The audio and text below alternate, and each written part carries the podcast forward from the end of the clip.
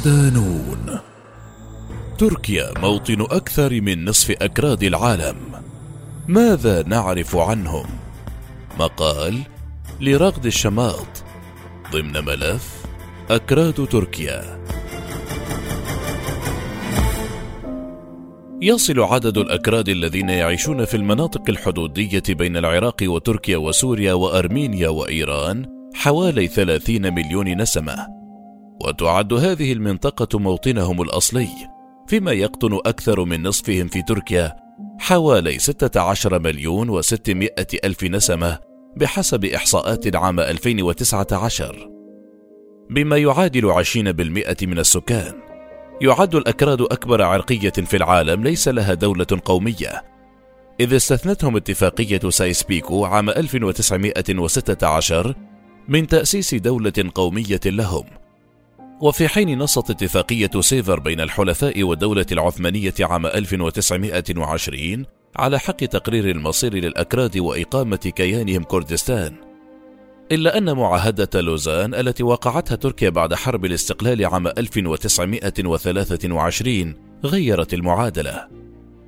تسبب استثناء الأكراد من وجود كيان سياسي خاص بهم مع تمسكهم بهويتهم وثقافتهم الخاصة في أزمات وحروب مستمرة في البلاد التي يتوزعون فيها إضافة إلى تعرضهم في كثير من الأحيان لقمع وحشي واضطهاد ومحاربة لثقافتهم وظروف معيشية قاسية. وتعزو بعض التقارير فشل الأكراد في إيجاد مشروع كردي واضح رغم مرور أكثر من مئة عام على سعيهم لإقامة كيان خاص بهم لأسباب تتعلق بسيادة الدول التي يقيمون فيها إضافة إلى الانقسامات الكردية الداخلية.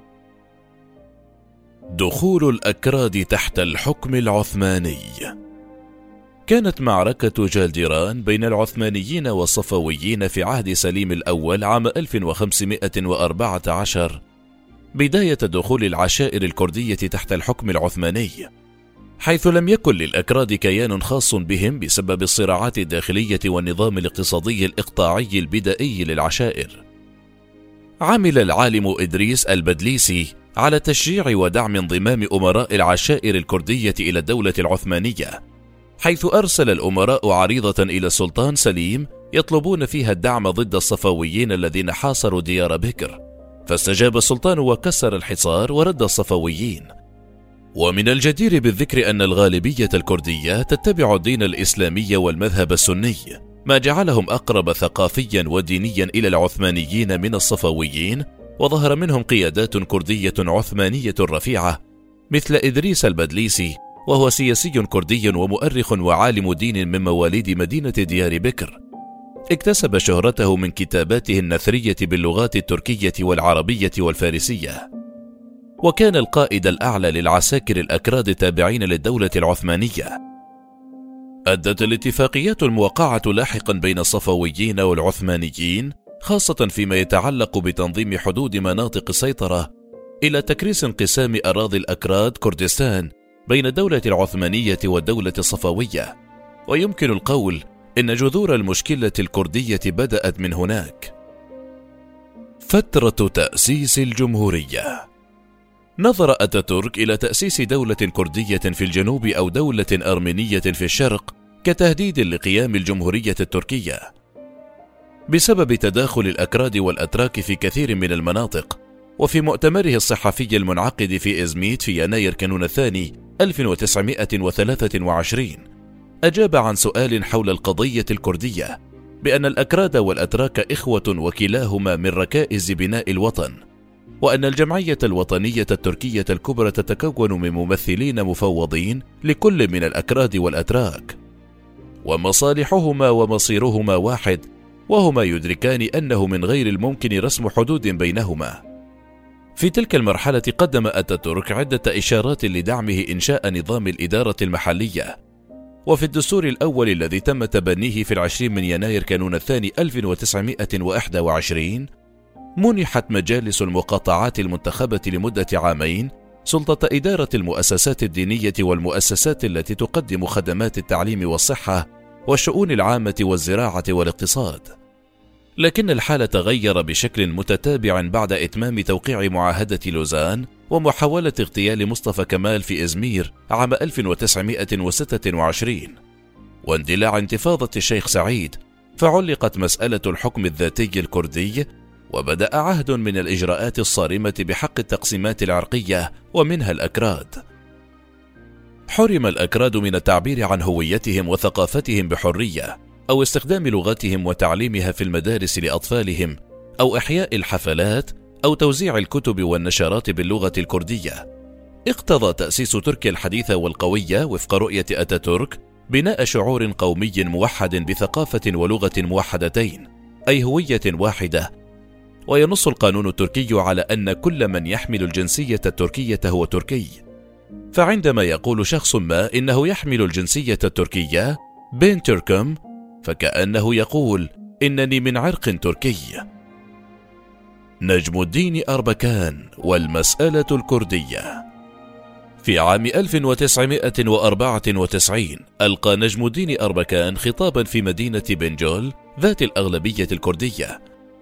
كان سببا لمحاكمته وسجنه بعد سنوات بتهمة إثارة الكراهية. لقد ألغيتم البسملة التي كان يبدأ بها الأطفال يومهم في المدرسة، وعلمتموهم بدلا منها أنا تركي أنا محق أنا أعمل بجد. هذا أعطى الحق لطفل مسلم آخر من أصل كردي أن يقول: أنا كردي أيضا، أنا أكثر صوابا، أنا أكثر اجتهادا. ستنتقل السلطة إلى أيدي المؤمنين، وكل هذه الحقوق ستعطى دون إراقة دماء.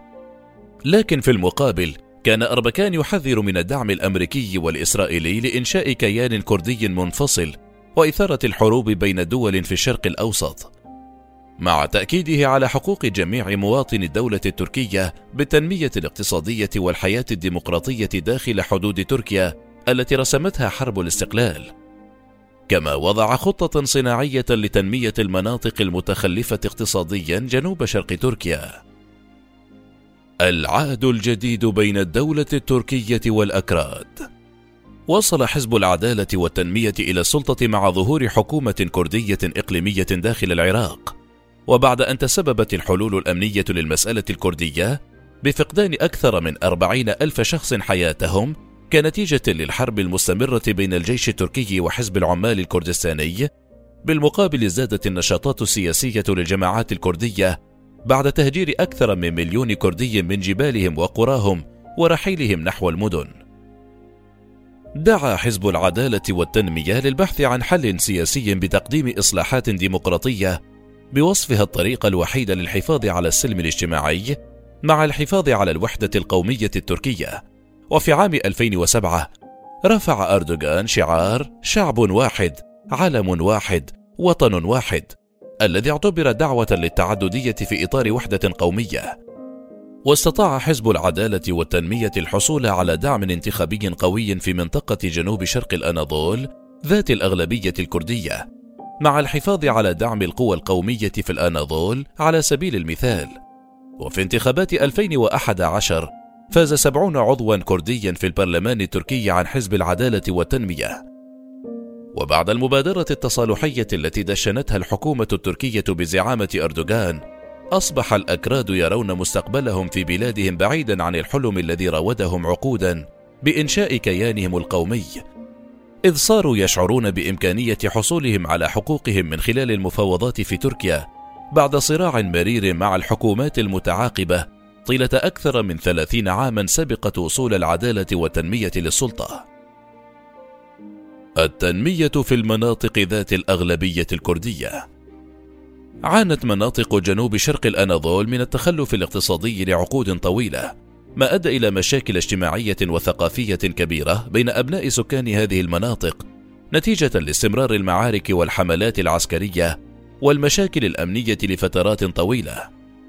كان الرئيس تورغوت أوزال الذي حكم بين 1983 و 1993 أول من قدم رؤية استراتيجية جديدة لحل المسألة الكردية وقدم مشروع جنوب الأناضول جيب. وهو مشروع إنمائي يهدف إلى زيادة مستوى الدخل لسكان المنطقة وتحسين ظروفهم المعيشية والقضاء على اختلافات التنمية الإقليمية. الأحزاب السياسية الكردية. شهد عام 1990 تأسيس أول حزب سياسي كردي. تلاه تأسيس عدد من الأحزاب التي لم تستطع تجاوز عتبة دخول البرلمان عشرة بالمئة. وتم حل الكثير من الأحزاب لاتهامها بدعم الانفصاليين.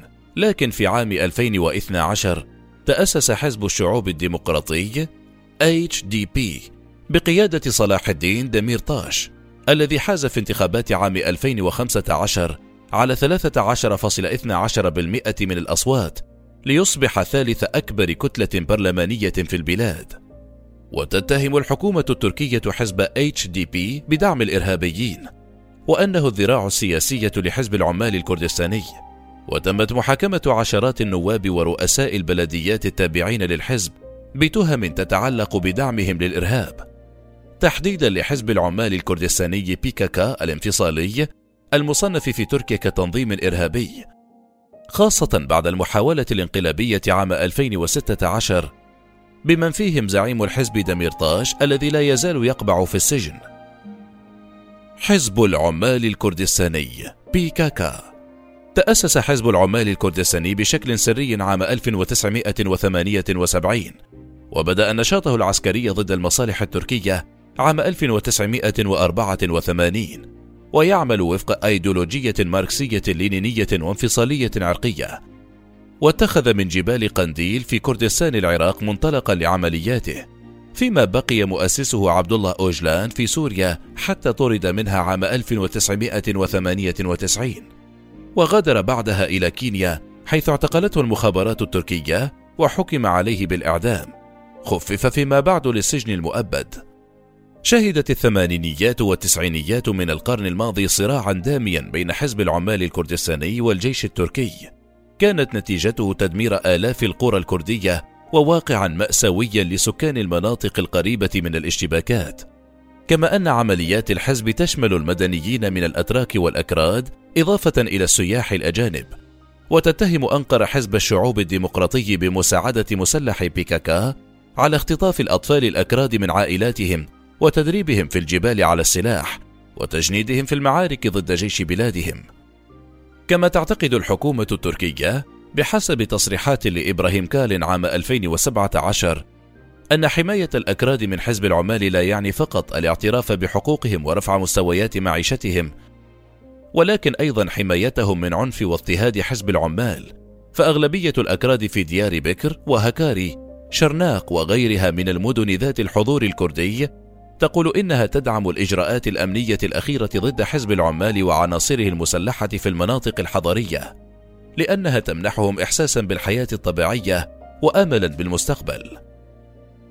الضاضة هم جماعة عرقية أصيلة في الأناضول تتضارب المصادر حول أصولهم لكنهم عاشوا قرونا جنبا إلى جنب مع الأكراد في مجتمع عرقي واحد وأصبحوا قريبين ثقافة ولغة.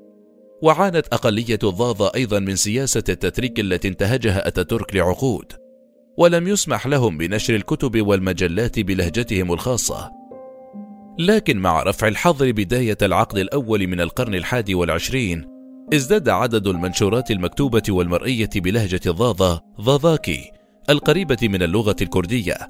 وتعتنق الغالبية منهم الإسلام منقسمين بين المذهب السني والمذهب العلوي.